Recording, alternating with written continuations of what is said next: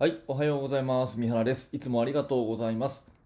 えーこのチャンネルバスケの大学ラジオ局はバスケットボール指導者の私三原学がバスケの話をしたり、えーコーチングの話をしたりして一日一つあなたのお役に立つそんなお話をお届けしているチャンネルです。えー本日は3月の23日、え火曜日ですね。えーもう3月もおしまいということで、えー非常に暖かくもなってきましたね、えー皆様元気にお過ごしでしょうか？私はとっても元気です。はい、えっ、と、今日のテーマはですね、強いチームにボコボコにされる理由ということで、非常にこう、心がね、えーざわつくタイトルになっていますが、えーまああの、昨日も話したんですけど、NCAA のトーナメントをやっていて、えー学生スポーツ、学生バスケのね、えー最高峰のレベルを見る機会が多い時期になってですね、えー感じたことをお話ししておこうと思います。よくこう、自分たちよりもあちょっとレベルの低いチームに対してはですね、えー点数をたくさん取れるけれども、ちょっと強いチームに当たるとですね、全く点が取れなくて負けてしまうという経験は、おそらく指導者の方であれば誰しもが経験されていることだと思います。で、その理由としてですね、えーまあ、今日のテーマの結論なんですが、えー私が思うには、えープレッシャーリリースの準備不足と、プレッシャーリリースの準備不足っていうふうに思うと思います。えーちょっと順を追って話しますね。まず、えーオフェンスをまあ準備しないで試合をするチームっていうのはいないと思います。まあ、それがあったら論外ですよね。えー選手のポジションを決め、ね、役割を決めて、まあ、こんなところで、えースクリーンをかけようとか、えーこんな風にスペースを取ろうとかっていう、まあ、最低限のオフェンスのルールを、まあ、設けてね、え練習をして試合にするということは、ま、当然のことだと思うんですね。えただし、まあ、普通にね、えーまあ、こうなったらこう、こうなったらこうっていう風な、そのオフェンスルールっていうのは、まあ、ディフェンスがまあ弱い時っていうかね、そんなにこう当たってきてない時っていうあの前提になると思います。まあ、教科書いろいろ出てますけれども、バスケットボールの本、まあ、私もいくつか出してますが、そういうバスケットの、ね、本に書いてある基本的なセットオフェンスっていうのは、まあ、本当に基本的っていう言葉通りで、ディフェンスも基本的なディフェンスをしてくるからこその前提なんですね。ディフェンスが普通に守ってる。まあ、引いて守ってると。ね。えーちゃんと対人で守ってるという前提で、オフェンスっていうのは基本的にはデザインされてると。で、えーまあ、ここで振り切れるはずが全然振り切れないとかですね、えーどうせここだろうと思うからそこは極端に守られるとかそういうちょっとした、ね、変則的なディフェンスをされると全くもって対応力がなくなってですね、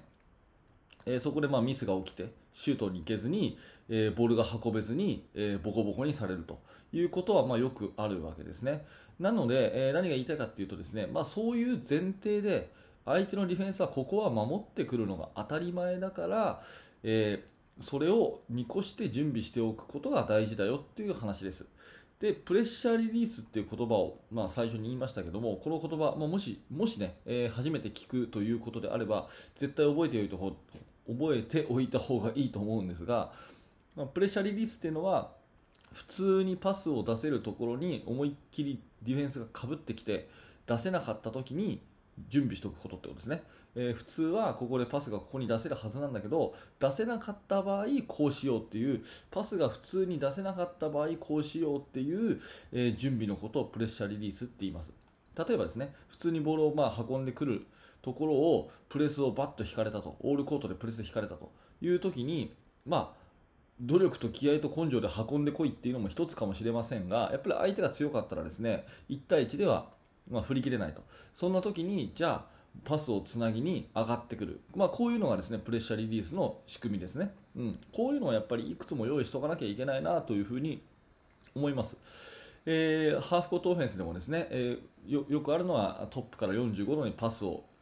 出してでそこからオフェンスを始めると、まあ、いわゆるエントリーですね45度にボールを落としてから始めるということなんですけどもそこへのパスがダメだった場合にどうするかっていうことをいくつチームとして持っとくかっていう、まあ、これがプレッシャーリリースですよね。まあ、そんなところをですね、えーなぜ私は今日話をしているかっていうとですね、やっぱりその NCAA トーナメントとか学生スポーツ見てると、まあ、トップの NBA とかを、ね、見る機会が多い私からすると非常に新鮮でですね、えー、まあ普通のディフェンスじゃない、まあ、ゾーンディフェンスとかプレスディフェンスとかですねそういうようなことをしているチームが非常にやっぱり多いんですね。NCAA トーナメントっていうのは一発勝負だし、うん、それから力の差がほとんどないので、えー、仕掛けた方が有利になるというような時が多々あるわけですね、まあ、そういうところで、えー、まあ、あんまりプロの世界では見れないような変則的なディフェンス極端なディフェンスを目にするのが面白いなと思っていてやっぱり感心なのはですねそれにこう慌てないプレッシャーリリースのオプションがどのチームもいろいろ持ってるように私には見えます。うん、だからなんかこう普通のノーマルディフェンスだけに対してじゃなくて、えー、ちゃんとね、えー、ディナイされたらどうするのかとか、えー、ダブルチームされたらどうするのかとかっていうそういう強いディフェンスに対してその時はこうっていうところまで、まあ、準備しておかないといけないかなっていうふうに思います。うん、なので、えー、強いチームに対してボコボコにされてしまうと相手チームが、ね、弱ければ、えー、普通にボールが運べるんだけども、まあ、あのちょっと強い相手に対しては全く点が取れないというようなよくありがちな、ま、経験、私もするわけですが、まあ、それの理由はプレッシャーリリースっていう考え方、それの準備不足だというところが、まあ、あの一番なのかなというふうなお話ですね。うん で、えーと、かなり昔になりますけれども、あの UCLA の、まあ、伝説的なコーチの、ね、ジョン・ウッテンという人、まあ、多分このね、私のラジオ、私のこのね、えー、マニアックなラジオを聴いていただいている方はですね、えー、ご存知の人が多いと思いますが、ジョン・ウッテンという昔の UCLA のね、名監督がいて、で、その方の本を読んだ時にですね、まあ、最初はコーチングフィロソフィーが書いてあるんですけど、チームオフェンスっていう章でいくとですね、一番最初に書いてあるプレーは、このプレッシャーリリースから書いてあるんですね。で、必ずどのあのオフェンスもバックドアを計画しなさいと。いうことを一番最初に書いてあるんです。で、それを見て、あ、珍しいなって、普通の指導書だったら、なんかこう、まあ、いわゆるノーマルオフェンス、ディフェンスが普通の時のオフェンスのやり方が書いてありそうなもんですけれども、そうじゃなくて、えージョン・ウッデンのそのチームオフェンスのやつは、えー、必ず最初にバックカットを入れることを考えなさいと。ハイポストフラッシュをして、ディナイされたら隣にパスできないから、ハイポストフラッシュをしてそこにつないで、そこからバックカットに切れていくっていう、そういうプレーをですね、必ず計画しなさいっていうふうに一番最初に書いてあって、うん、あの NCAA のチームっていうのはどのチームもですね、そのノーマルディフェンスに対してじゃなくてプレスディフェンスに対する対策いわゆるプレッシャーリリースの対策っていうのをすごく手厚くやってるんだなっていうふうに私はあの当時感じた覚えがあります、まあえーまあ、今日の、ね、テーマとしてもう一回まとめますが、えー、弱いチームに対して、まあ、点が取れるけれどもちょっと相手が強くなると全然点が取れなくなる。そういう経験多分、ね、皆さんありますよね。それに対しては、まあ、単純にそういう想定の準備不足だと。いうところが原因が多いと思うのでいわゆるプレッシャーリリースオフェンスというものをですね見直して準備されることをお勧めしますというお話です。はい、えー、ありがとうございました、えー、このチャンネルはですねいつもこういった感じで、えー、バスケットボールの話をしたり、えー、コーチングの話をしたりしてですね、えー、一日一つあなたのお役に立つそんなお話を目指して、え、お届けしておりますもし何らかあなたのお役に立てたということであれば嬉しく思いますので